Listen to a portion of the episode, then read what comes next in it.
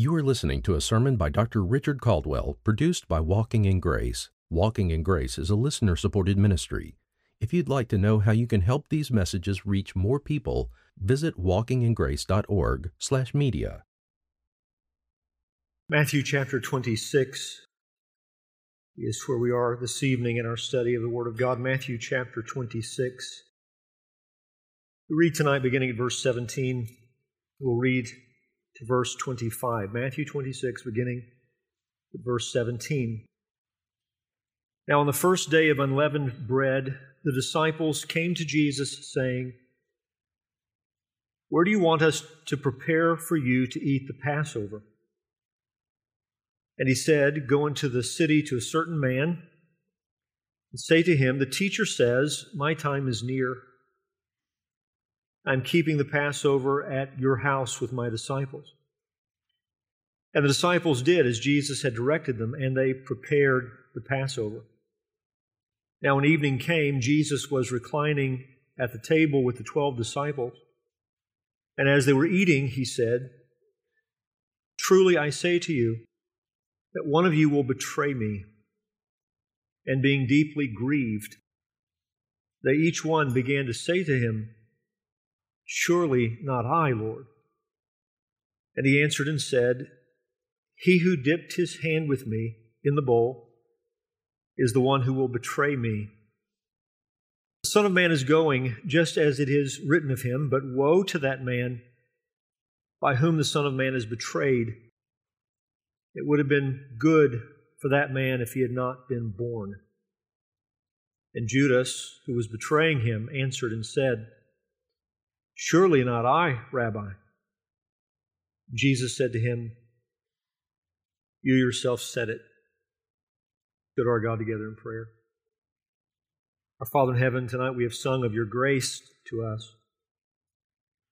And we know from your word, from our own faith in the gospel, from our own experience of salvation, we know your grace. And yet, Lord, the longer we live and the more we know the truth and the more we know ourselves, the more we are acutely aware of the fact that salvation must be all of grace, or else we would perish. When we consider all that sin is and all that we are apart from Christ, we know that our only hope was and is your Son. His blood has washed away our sins. His work has made us once your enemies, now friends, and your very children by adoption and by new birth. We give you praise and thanks for such mercy and kindness and grace toward us, your people. And tonight, as we encounter these verses, Lord, we ask for your help, help to declare them, help to receive what is declared. You'd be at work in our minds and hearts that we would know you. We have come to know you, but, oh Lord, it is our longing to know you more. To walk with you in a way that is joy to our hearts and pleasing in your sight. And so may tonight's time where we encounter your word be for the edification of your church. We are mindful that there are people who will hear me who do not belong to you, and we ask, we ask that you would have mercy upon them this evening, that, Lord, you would save. You saved us by grace alone. Lord, we know then that you're able to save them, and we ask that you would. We give you thanks for what you do in Jesus' name. Amen. All around Jesus, the wolves have gathered. We saw this morning how meetings were being held, strategies being formed about how to take Jesus by stealth and kill him. Chief priests, the elders of the people plotting together to take the life of the Son of God. That plotting is as near to Jesus as his own disciples. There is one in his company of men who, by his own accord, volunteered to betray Jesus. This is not something he was sought out for. This is something he sought out. He makes his way to the enemies of Jesus and offers to give them Jesus in a way that protects them from the riot that they feared. His lack of love for Jesus, his blindness to the majesty of Jesus, is on display in the price that he asks for his services 30 pieces of silver, the price of a slave. This is the value that he placed on the life of Jesus. What motivated Judas? What motivated him to do this? Maybe you've heard over the years, some have wondered if perhaps Judas was trying to force the hand of Jesus. Some have, I think, in a way that is far too generous to Judas. They've imagined that somehow Judas was just trying to force the circumstances by which Jesus would stand up and sort of usher in his kingdom in response to the opposition. I don't think that's true, but that's what some have imagined. Some have thought, perhaps this is closer to reality, some have thought that it was bitterness, disillusionment that motivated Judas. That the longer this goes on, the more it becomes apparent to Judas that Jesus is not the kind of Messiah that he envisioned. Things are not taking place in the way that he thought they would. And then perhaps he was especially stung when he is rebuked by Jesus. The disciples are rebuked when they are scolding Mary over the beautiful act of worship that she performed when she poured out her precious perfume on the Lord Jesus Christ. And Judas, in hypocrisy, voiced that this could have been given to the poor, and he's rebuked for it. Maybe that was sort of the the straw that broke the camel's back, and now Judas, in vengeance, goes to do harm to Jesus. Truth is, the Bible does not give us a motive. The Bible never tells us what motivated Judas to do this. The only clear motive that we have is money. We know he was already a thief. John told us that already stealing from the disciples' funds. So maybe from the human point of view, it's as simple as he was a man of greed. He just desired the money. We don't know. What we do know is that the Bible treats the betrayer and the betrayal as something outrageous. Over and over again, the Bible refers to this in a way that indicates what an abomination that it was. Just from the standpoint of common betrayal, we understand what an ugly thing it is to betray someone. Sooner or later, most of us will be betrayed by someone. At some point, each one of us, you live long enough, will experience the bitter fruit of disloyalty. Someone is disloyal to you when you have loved them. Someone is disloyal to you when you have been faithful to them. Someone is disloyal to you when you've been good to them, when you've trusted them. So, just from our own common experience, we understand that betrayal is a great sin. But there's nothing more outrageous than the thought that someone has betrayed the Son of God. This is why the Bible describes Judas and his betrayal the way that it does, and you see it so many times. For example, when the list of the disciples is given in Matthew and Mark, Judas's betrayal is emphasized.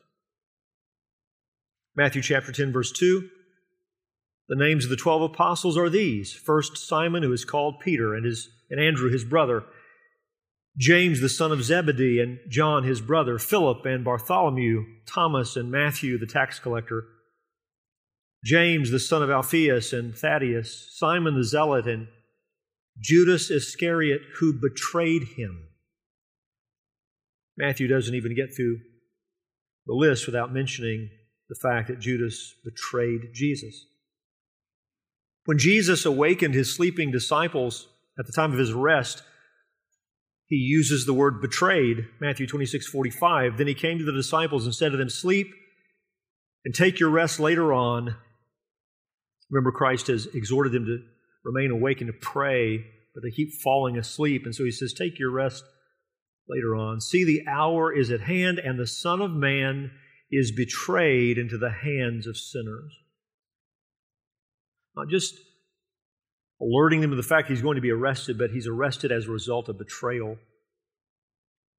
When Paul delivered instructions for the Lord's Supper to the Corinthian church,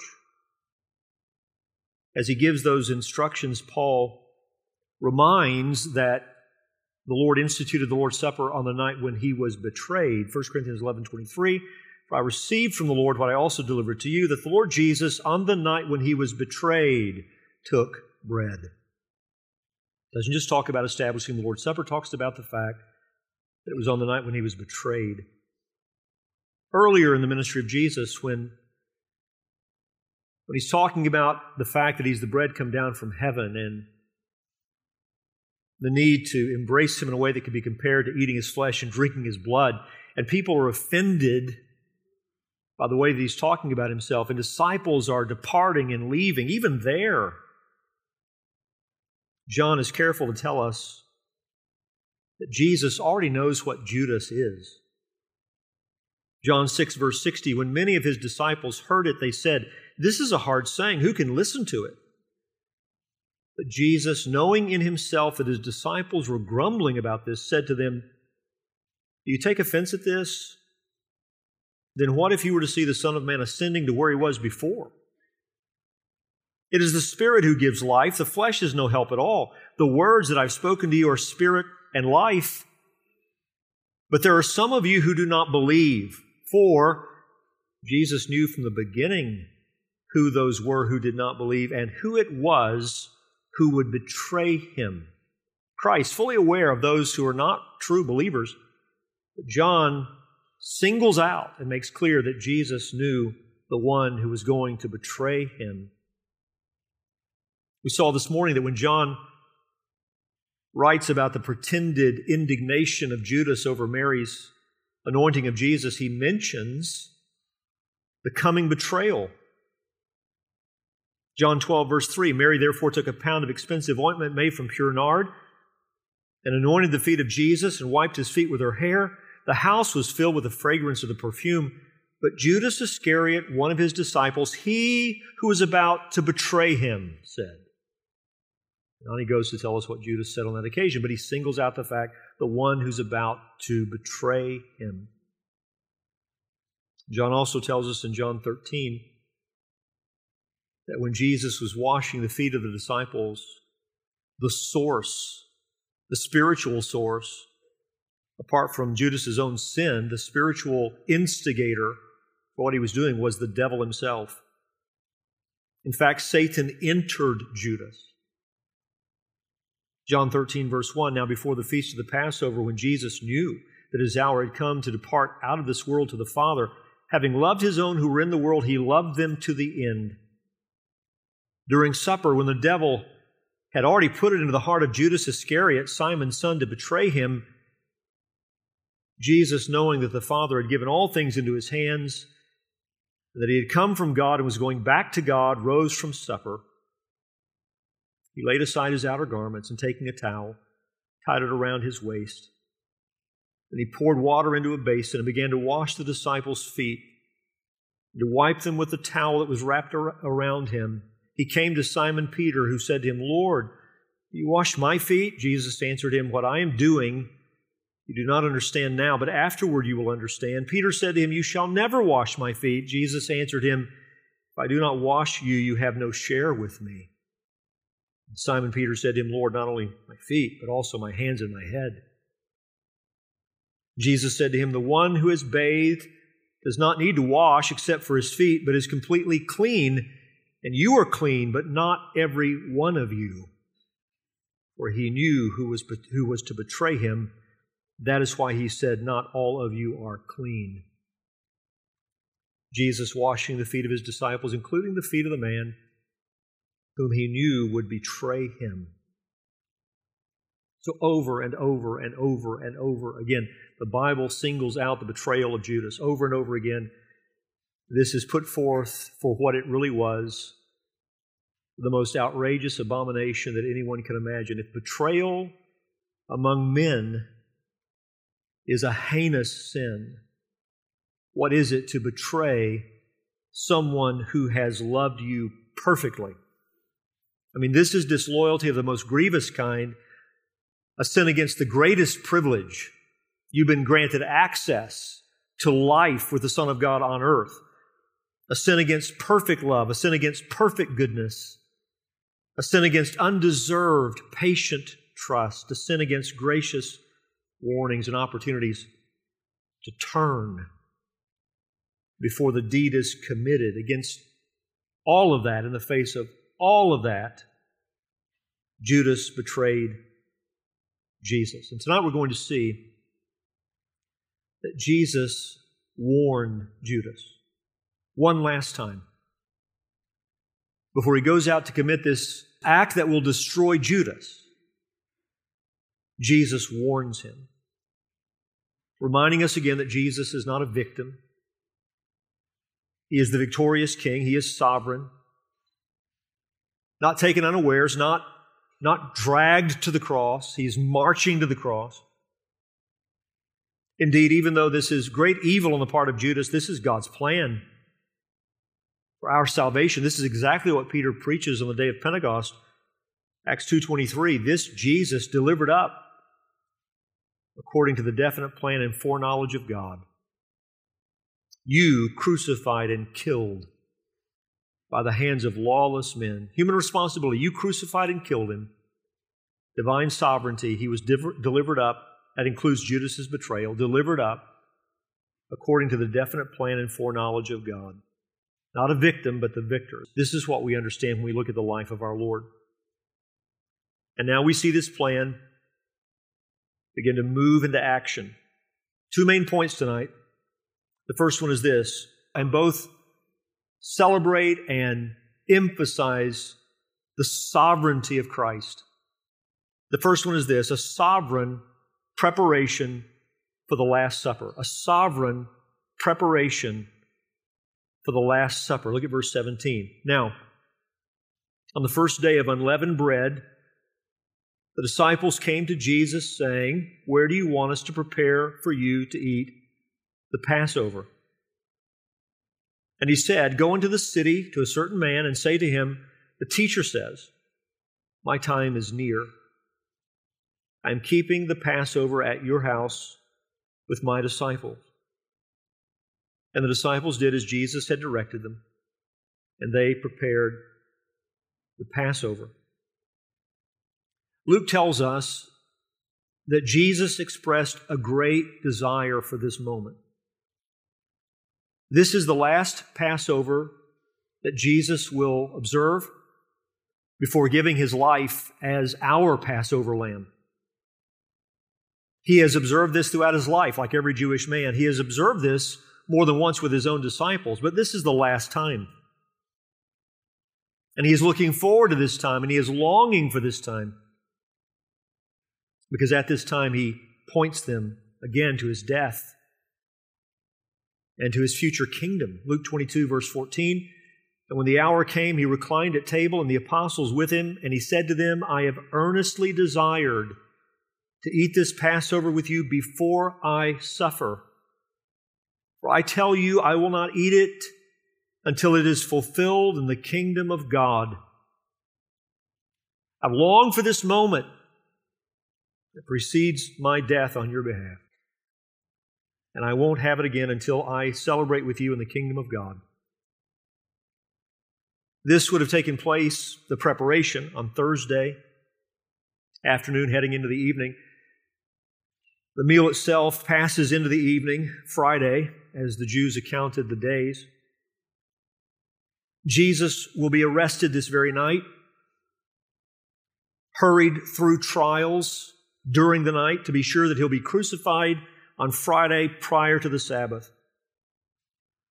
I know you know this, but the Passover was a yearly commemoration prescribed by the law of Moses in remembrance of God's deliverance of Israel out of Egypt through the final plague that he sent against the Egyptians, which was the death of the firstborn. And God gave instructions for the selection of a Passover lamb and the sacrifice of a Passover lamb, and the blood of that lamb was applied to the doorpost of the believing households, and those people were spared the plague. That's what the Passover commemorates, and that's what Jesus is celebrating with these men. The Feast of Unleavened Bread, joined to this, was a reminder of how the Israelites had left Egypt in haste.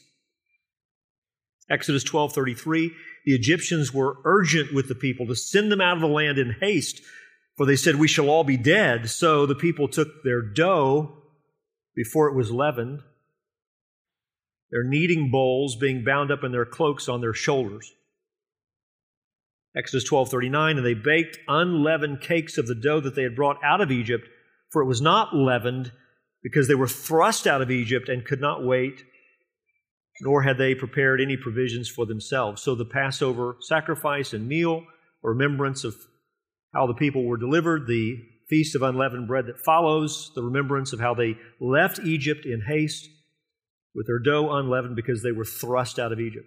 So just calling to mind God's deliverance of his people.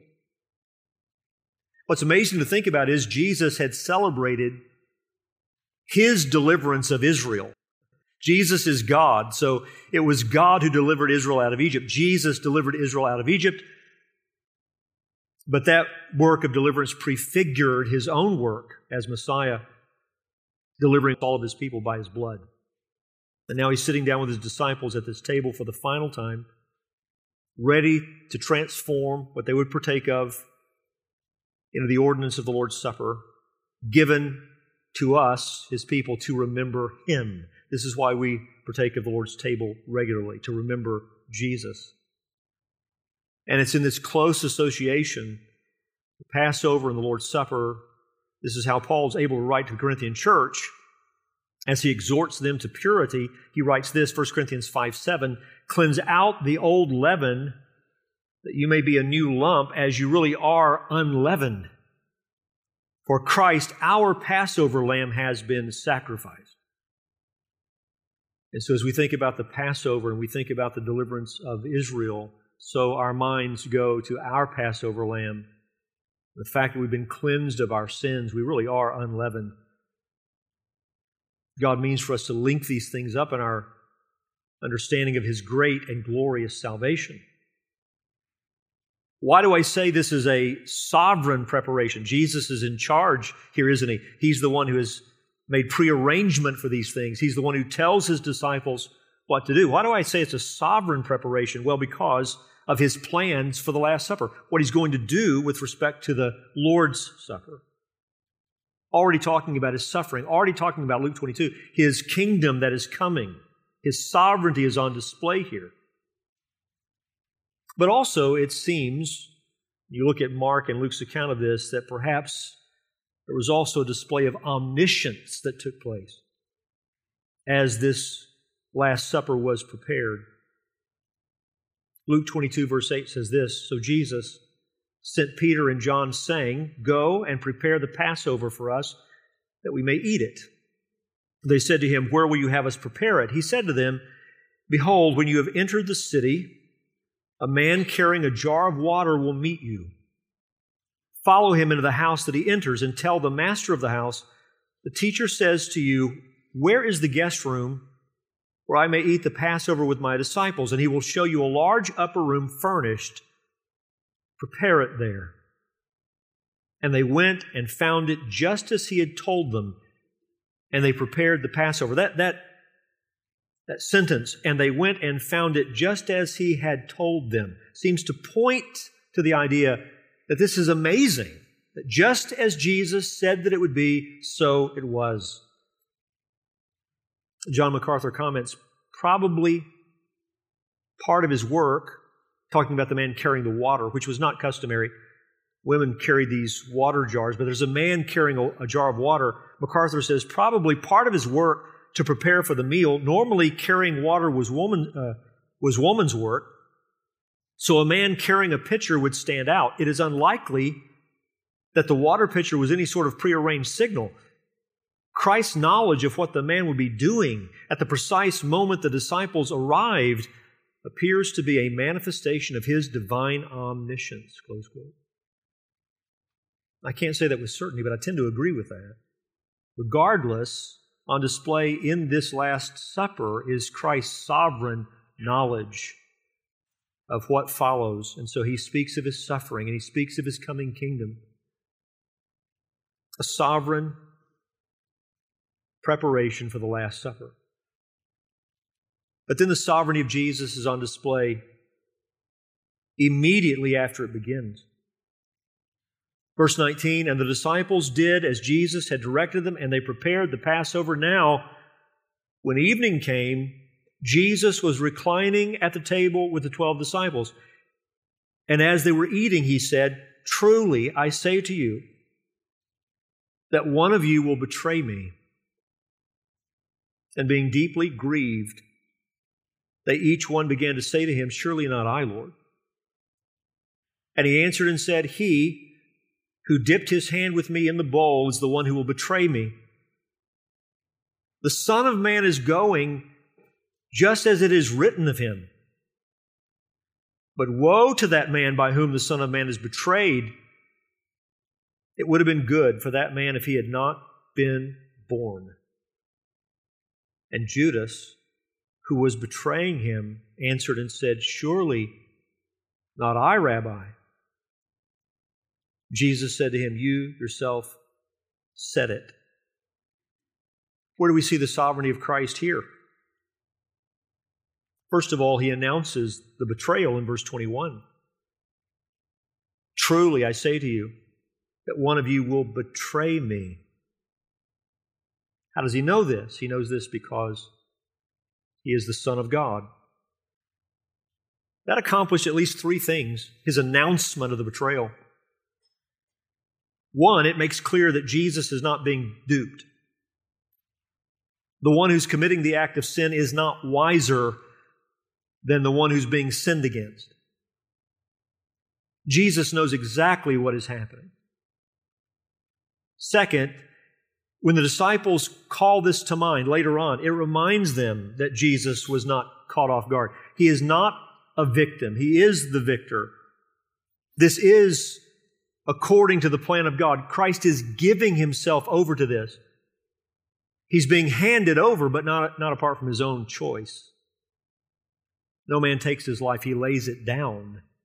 The fact that he's announcing before he's betrayed that he's being betrayed says that this is something that he has chosen,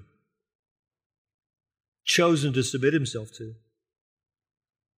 But third, the fact that he announces this serves as another opportunity for Judas to stop. To stop this wicked action. It says to Judas, You are not committing this sin under the cover of secrecy. It's not secret. What you're doing is, is in the full light of the knowledge of Jesus. He knows exactly what you're doing, Judas. You're not hiding anything. This is known. And so here is your opportunity to stop before it's too late. Will you stop what you're doing? So Jesus, his sovereignty is on display in that he announces the betrayal. His sovereignty is also on display in that he captures the nature of this betrayal. He describes it for what it is. He exposes this sin by shining the light on the act itself. This is what you're doing. He describes it as the sin of a close companion. Verse 23 He who dipped his hand with me in the bowl is the one who will betray me. Not the sin of a stranger, the sin of a friend, the sin of, of one who shares in the meal. The sin of one who sits at the same table, the sin of one who has spent three years with Jesus, the sin of a close companion. According to a sovereign plan, according to the scriptures, verse 24, the Son of Man is going just as it is written of him. But woe to the man, that man by whom the Son of Man is betrayed. This will fulfill Scripture. The rejection and the crucifixion of the Messiah. This is attested to in the Old Testament Scriptures. What a sobering thing it must be to hear that what you've agreed to, you thought in secrecy, now your teacher, the rabbi, as Judas describes him, is telling you that what you have agreed to, not only does he know about it, you, you are actually fulfilling Scripture. He's going to go to his death just as the Scriptures foretold. But woe to you who wickedly contribute to it. What Jesus is saying is this is not something that you have come up with that will catch me and others unaware. This is something that God revealed long beforehand wicked people would do to the Messiah, and you are one of those people. In fact, you're playing the most despicable role in what is taking place. That's his sovereignty on display. Judas, this fulfills the word of God. But third, he also announces the disaster that awaits the one who fulfills the scriptures in terms of this betrayal. Verse 24 Woe to that man by whom the Son of Man is betrayed. It would have been better, it would have been good for that man if he had not been born.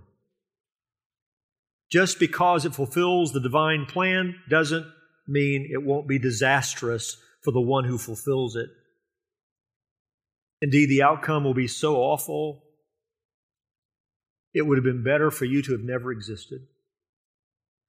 You will wish you had never been born. So he announces the betrayal and then he explains the nature of the betrayal, the sin of a close friend but one that fulfills Scripture and one that will prove disastrous for the one who fulfills Scripture in this way. But then he doesn't stop there. Verse 25, he identifies the betrayer.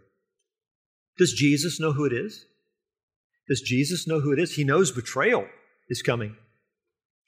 But does he know who the betrayer is? Verse 25. All the disciples have been saying, Surely not I, Lord. Verse 22. They're grieved, which, by the way, speaks of the humility that salvation produces. They all consider the possibility it could be them. Surely not I. Surely not I, Lord. So much do they trust His words. They know it's going to take place. They're deeply grieved by it, and their longing is that it would not be them. Surely not I, Lord. But the man who doesn't have that faith and doesn't know that humility, pretends, feigns what he's hearing from the others. He assumes the role of the other disciples. And in so doing, attempts to hide the fact that he is the one. I mean, if you don't respond the way they've responded, you've identified yourself. And so he answers and said, Surely not I, Rabbi. By the way, something interesting. Some have emphasized the fact that Judas uses the word rabbi here instead of Lord. Do you see in verse 22? Each one began to say to him, Surely not I, Lord. Judas says, Not I, Rabbi. You go through all the gospel accounts, you're going to find all of the disciples at one point or another referring to Jesus as teacher or rabbi. Just the fact that he uses the word rabbi would not be significant. But here is what is significant you never find Judas in the Gospels ever referring to Jesus as Lord. As rabbi, yes, as teacher, but not Lord. Surely not I, Rabbi. Jesus says to him, You yourself said it which is a way of putting the onus on the person who just spoke the words. It just came out of your mouth, Judas. Or I think we could capture it this way I don't know, Judas, is it you? I mean, you just asked, is it you? Are you the one?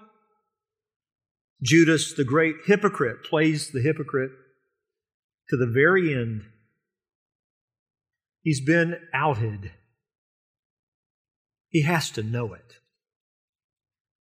And as I read this, I think to myself, Judas, why don't you just fall on your knees? Why don't you just weep over your disloyalty? Why don't you confess it to Jesus?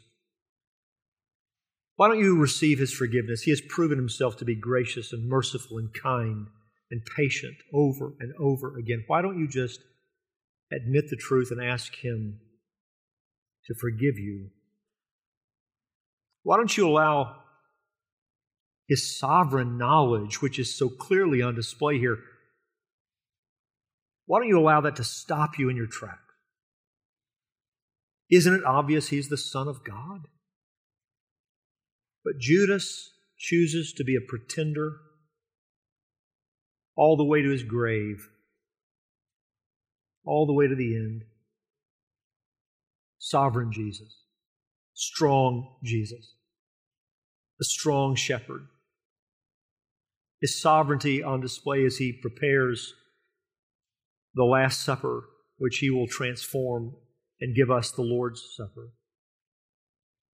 Talking about his suffering and his future kingdom, even as he enjoys this last meal with his men.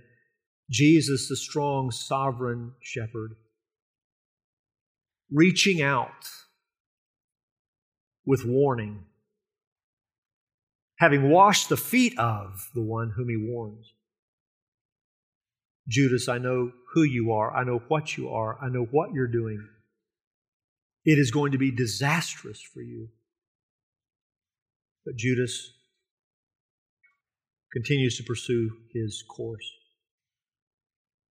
Let me close tonight with just five observations. First of all, isn't it clear that divine sovereignty doesn't destroy human responsibility? God's sovereignty does not destroy your responsibility. The gospel comes to us with a command to repent of our sins and to place our faith in God's Son. I can't think of a time where the gospel is preached in a way that preached it and said, Now, are you the elect? I can find where disciples are challenged to make their calling and election sure. But when the gospel goes forth to unbelievers, it is here is God's good news. Here is how God saves sinners. Repent and believe, and you will be saved. And so I want to ask you have you ever obeyed the gospel? Have you ever repented of your sins and believed in the Lord Jesus Christ, because one day you will find that God's sovereignty will not excuse your unbelief. Even when a man is fulfilling the scriptures with his sin, it would be better for that man if he had never been born. He is fully responsible for what he does. Which gets to the second observation that is, divine love doesn't destroy divine justice. Jesus had a love for Judas. Jesus was the best friend Judas ever had. But Judas will stand before the justice of God and answer for what he did. Does God have a love for the whole world? He does. Will unbelieving men and women spend eternity in hell? They will. The love of God that is general in nature, the love of God that reflects His common grace, will not rule out divine justice. A great day of judgment is on its way, and the only place of safety the sinner has is standing in the finished, all sufficient work of the Son of God. If you have the Son, you have life. If you don't have Him, you don't have life. But the wrath of God abides on you. Just as surely as the blood of the Passover lamb was the chosen means that God used to deliver and protect those who believed him. So God upheld his justice in justifying sinners because the blood of his son paid for every sin you and I ever committed and ever will commit. We have taken refuge in that finished work. We've taken refuge in that shed blood. Our only plea for our right standing before God is the blood of Christ. The death of the Son of God who answered for our sins, and the righteousness of the Son of God that answers for our acceptance. Be convinced this is the only way you'll ever be delivered. People putting their confidence in some sort of general love of God for them. Oh, I think God is too loving to ever send anyone to hell. There'll be a fearful awakening one day when they discover that divine love doesn't cancel divine justice. Rather, divine love has made the way, has provided the way to be delivered from the wrath of God. If you'll believe Him and receive what He's given for sinners. Third observation demonic deception doesn't destroy human evil. Demonic deception doesn't destroy human evil. The Bible tells us that the devil was at work in what Judas did. Luke 22, verse 2 And the chief priests and the scribes were seeking how to put him to death, for they feared the people. Then Satan entered into Judas, called Iscariot, who was of the number of the twelve. He went away and conferred with the chief priests and officers how he might betray him to them. They were glad and agreed to give him money. So he consented and sought an opportunity to betray him to them in the, in the absence of a crowd. So that initial meeting, when Judas goes to meet with them to, to enter into this agreement, the Bible says Satan entered him. So there's a spiritual motivation, an instigator, in addition to Judas's own sinful nature. And then when he goes to execute the plan that he had agreed to, Satan is on the scene again. John 13, verse 26. Jesus answered, It is he to whom I will give this morsel of bread when I've dipped it. So when he had dipped the morsel, he gave it to Judas, the son of Simon Iscariot. Then after he had taken the morsel, Satan entered into him. Jesus said to him, What you're going to do, do quickly. Now, no one at the table knew why he had said this to him. Some thought that because Judas had the money bag, Jesus was telling him, Buy what we need for the feast, or that he should give something to the poor. So after receiving the morsel of bread, he immediately went out. And what sobering words these are from John, and it was night. Satan is at work, but Judas is evil. Satan is at work, but Judas is called a devil. Don't ever think that all your sin can be blamed on the evil one. Your need is for Christ. The devil, he, he is a reality. Demons are a reality, but if you don't know Jesus, I want you to understand that since the fall of Adam, without the devil's activity at all, you are evil. You are evil. What he does is simply offer and fuel, provide ways to satisfy what the evil human heart is already drawn out to. And in that way, sort of greases the rails to your destruction. In fact, if you don't know Christ, you already belong to his domain under the ruler of this world, under the God of this age. Salvation is truly a miracle because when the Lord saves, He transfers from that domain into the kingdom of His Son. And you are set free from the domination and the slavery that you knew to sin and to Satan. And the evil one doesn't touch you anymore. Though sin is still in you and you grieve over your own sinfulness, you are fundamentally different, transformed at the very level of your nature. This is what salvation is. Demonic deception does not destroy human evil. Fourth observation Jesus is not a weak victim. He is the strong, sovereign shepherd. I don't have to spend much time on that. We've talked about it all evening. But this needs to be so clear to our minds and hearts that there is our victorious King, there is our victorious Savior. There is our victorious shepherd. The wolves have surrounded, but he doesn't run. He lays down his life for us, for his sheep, to save us. Last observation pretending will never rescue a Judas. Pretending will never rescue a Judas. Surely not I, Rabbi. I say what the other disciples say. I feign the same attitude. I look the part. No one, no one in that group said, We know who it is. He had been entrusted with keeping their money. We look at it now and we think, oh, it's so clear, but it wasn't clear to them. And there's Judas with the voice of the Son of God ripping the cover off of what he had done and was about to do. And he chooses to pretend. And he loses his life and he loses his soul. Pretending will never rescue a Judas. Of course, it is not the same thing. But we do experience something similar to that in our day.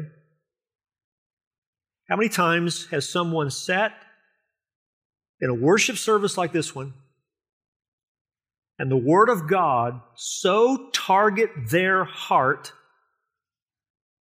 it's as if they're the only person in the room. It's as if the preacher knows all your business. What do you do with those moments? Do you think it's just some human dynamic? A preacher with some sort of rhetoric? Or do you recognize that the Spirit of God takes the sword of the Spirit of God and through weak vessels, the foolishness of preaching, puts his finger on human lives and calls you to repentance. Just as surely as Jesus warned Judas, sinners are being warned now. Whatever is not real, whatever is pretended, whatever will not stand the test of eternity, will you turn from that and trust in Christ genuinely? If you think that playing a part, that everyone else's belief in you will somehow rescue you, you will find you are eternally mistaken. It is the love of God, dear ones, that sets our sins before our sight and calls us to find our refuge in God's Son. That's the love of God. And so, anyone who hasn't yet made Jesus your refuge, maybe you've pretended to. Maybe you play the role of a disciple. Maybe others think that you're saved. Maybe you keep contending that you're saved when all the fruit clearly says you are not. Would you stop pretending and turn from your sins and receive God's Son for life? When we look at this scene, are we not grateful for our strong, sovereign shepherd who laid down his life to save his sheep. Aren't you grateful? Amen? Let's pray. Father in heaven, thank you for the love of Jesus on display to the very end for all of his disciples, even the one who wasn't truly his disciple. A love that warned, a love that gave space and opportunity for repentance, a love that exposed the deed before it was committed, but sadly, Lord, a love that was ignored. I pray tonight for us, we who know your Son, Lord, may we love him all the more. May we turn from our sins at every point that we're aware of them and submit our lives to our Savior and King, striving at every step to live lives that please Him. Knowing we're accepted in Him, but Lord, as our Father, you're training us. And so, Lord, wherever we need to grow, wherever we need to change,